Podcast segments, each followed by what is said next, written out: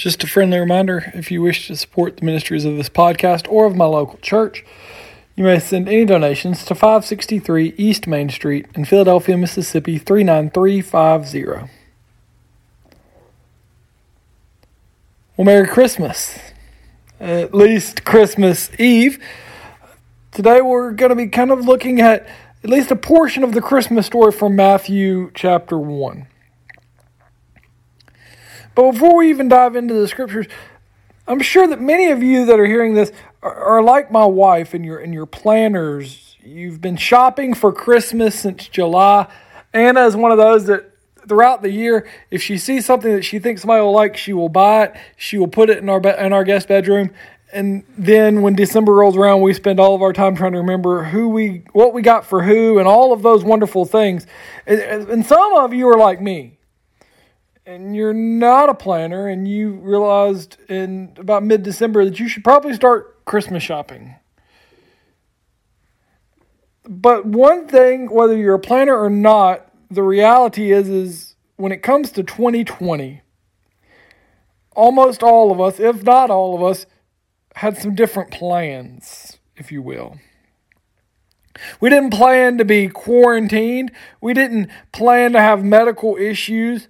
We didn't plan to have marital strife. We didn't plan to be job hunting. We didn't plan to have the dissension and the division that has reared its ugly head within our country, probably worse so than we've than I've seen it at least in my lifetime.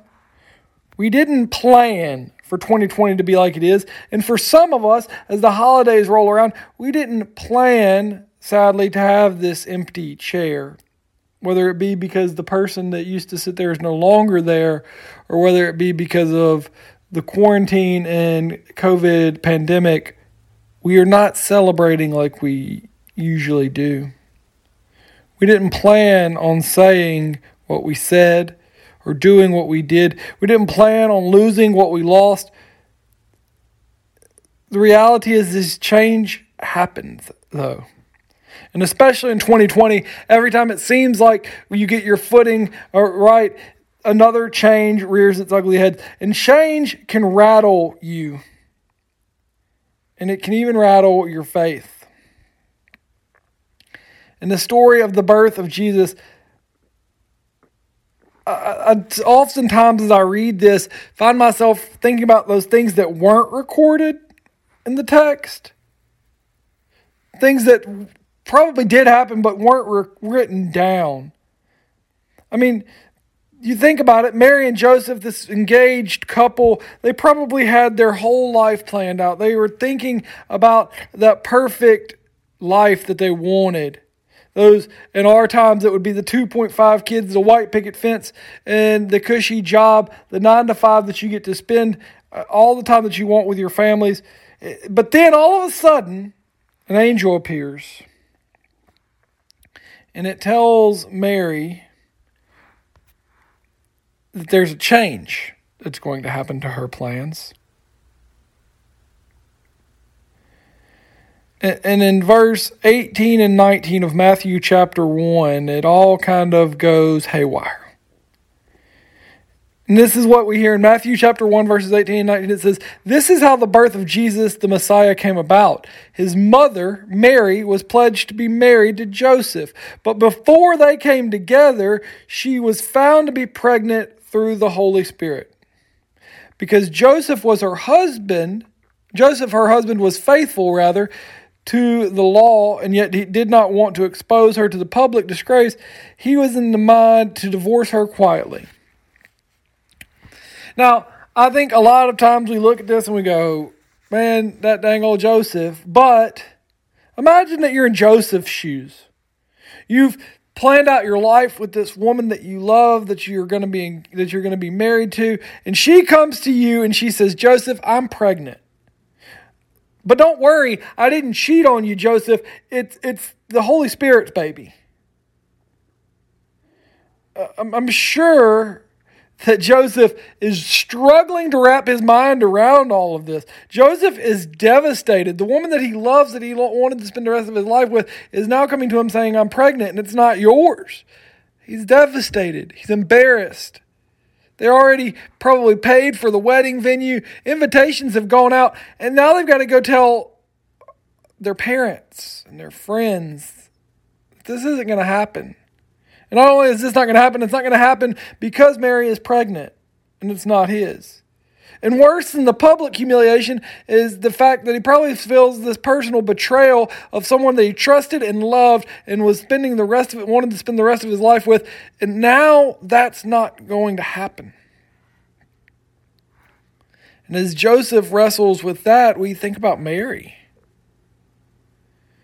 Mary, who was going on about her life, did nothing wrong, and all of a sudden, now she finds herself, by no fault of her own, pregnant, alone.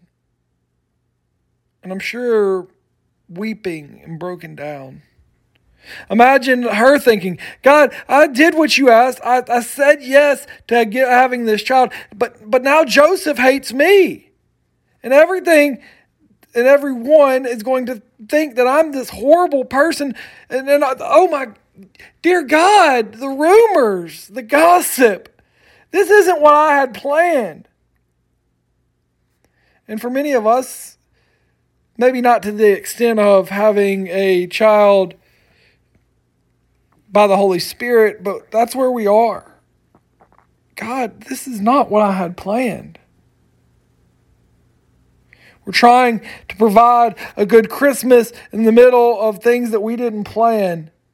We took a different job and worked hard, but then the company downsized due to the pandemic. Or maybe you're saying, I raised my kids the best I could, but now they're rebelling and this is not what I had planned. God, I didn't ask for this health concern that I have.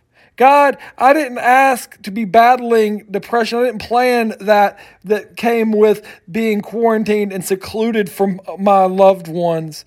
God, I didn't plan to lose my scholarship because I don't know how to learn online, but I'm a better per- learner in person. God, I didn't plan on getting injured or sick. This isn't what I planned. I don't understand. But the beauty of the gospel of Jesus Christ is that you don't have to understand the plan. But what you do have to do is put your trust in God and God's purpose. So Proverbs 19:21 says, Many are the plans in a person's heart, but it is the Lord's purpose that prevails. But we're still wondering what is the plan? As we hear this call to trust the process, we're going, that's great, but can you just fill me in on what the plot on what the process is? Because I had my own idea and this is far from it. Mary and Joseph are living in a life where their plans have been wrecked and, and they are now having to ask, now what? And we hear that continued in Matthew 1 in verses 20 through 21 because after he had considered this, an angel appears to Joseph in a dream and says, Joseph, son of David, do not be afraid to take Mary home as your wife because what is conceived in her is from the Holy Spirit. She will give birth to a son, and you are to give him the name Jesus, because he will save his people from their sins. And it's here that we hear what God is doing in the middle of this mess.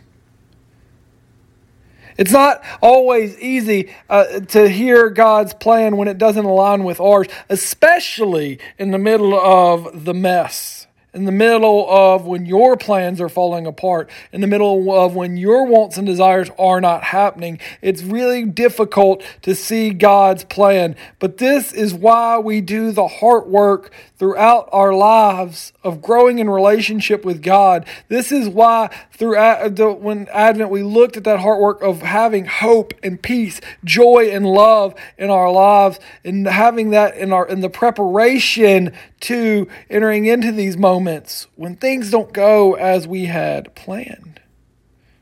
Because so often we rejoice in Christmas. But for Mary and Joseph, I'm sure they were wondering, what now, God? Because this is not what we had planned. To trust God and put our hope in the belief that God has a p- purpose in our pain is not easy. Or uh, especially when we know that God is pro- is looking at us, telling us, "I know it doesn't feel good, but my ways are higher and my thoughts are greater." And it's hard to hear this when God says, My purposes are different than your plans. Sometimes God's greatest invitation may seem like our worst interruption. God often interrupts our plans with His purpose, and God often interrupts what we desire for His desires. And this is what we are called to as Christians to say, God, this is what we, we, we rejoice about in the coming of the Christ child is that Jesus is our Christ. Jesus is the King of kings and therefore is in charge and the ruler of our lives, and that his purpose supersedes our plans. So, Mary, understanding this, gives birth. And instead of it being in a nice home with the midwife, she's traveling on a donkey. She doesn't have any room at the inn. She gives birth in the feeding trough for the farm animals, but the baby Jesus is born. You see, we don't have to understand the plan when we put our trust in God's purpose. You see, Mary didn't understand God's purpose in the birth of Jesus, but she trusted in God's purpose, even when it didn't align with her plans. And aren't we grateful? That's what we're celebrating this Christmas Eve that Mary gave birth to our Lord and Savior Jesus Christ because she said, God's purpose supersedes my plans.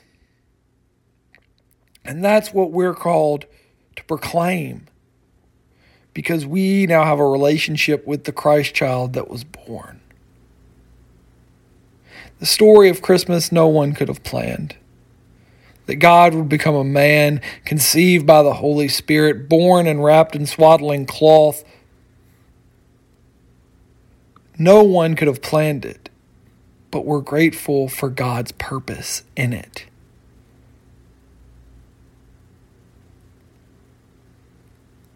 You see, for many of us, the struggle is that we, we, we struggle to align ourselves with God and with what God wants. We say things like, uh, for me to be right with God, that I need to be good. Uh, for me to be prepared for Christmas, I need to be good. No, Jesus was good. I need to make a sacrifice. No, Jesus was the sacrifice. I need to be righteous. No, He was righteous for me. I need to be obedient. And as Gustave Flaubert says, success is a consequence and must not be the goal. No, you don't have to be successful. You don't have to be righteous. You just need to be obedient. You just need to trust in God's purpose over your own plans. God has a purpose. Jesus was the purpose. You are the purpose. So if you had a change of plans, as many of us do, and did this year, you don't have to understand the plan, but trust in God's purpose.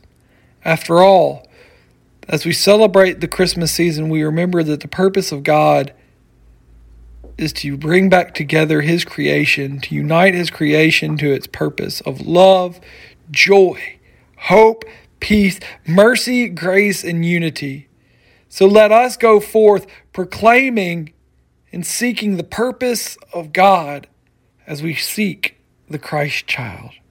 Amen and amen and Merry Christmas.